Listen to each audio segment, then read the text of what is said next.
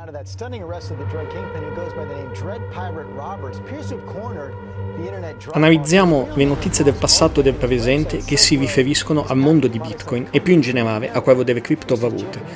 andando là dove la tecnologia si mischia con le leggende metropolitane fino ad arrivare nel più profondo di Internet, nel Deep Web.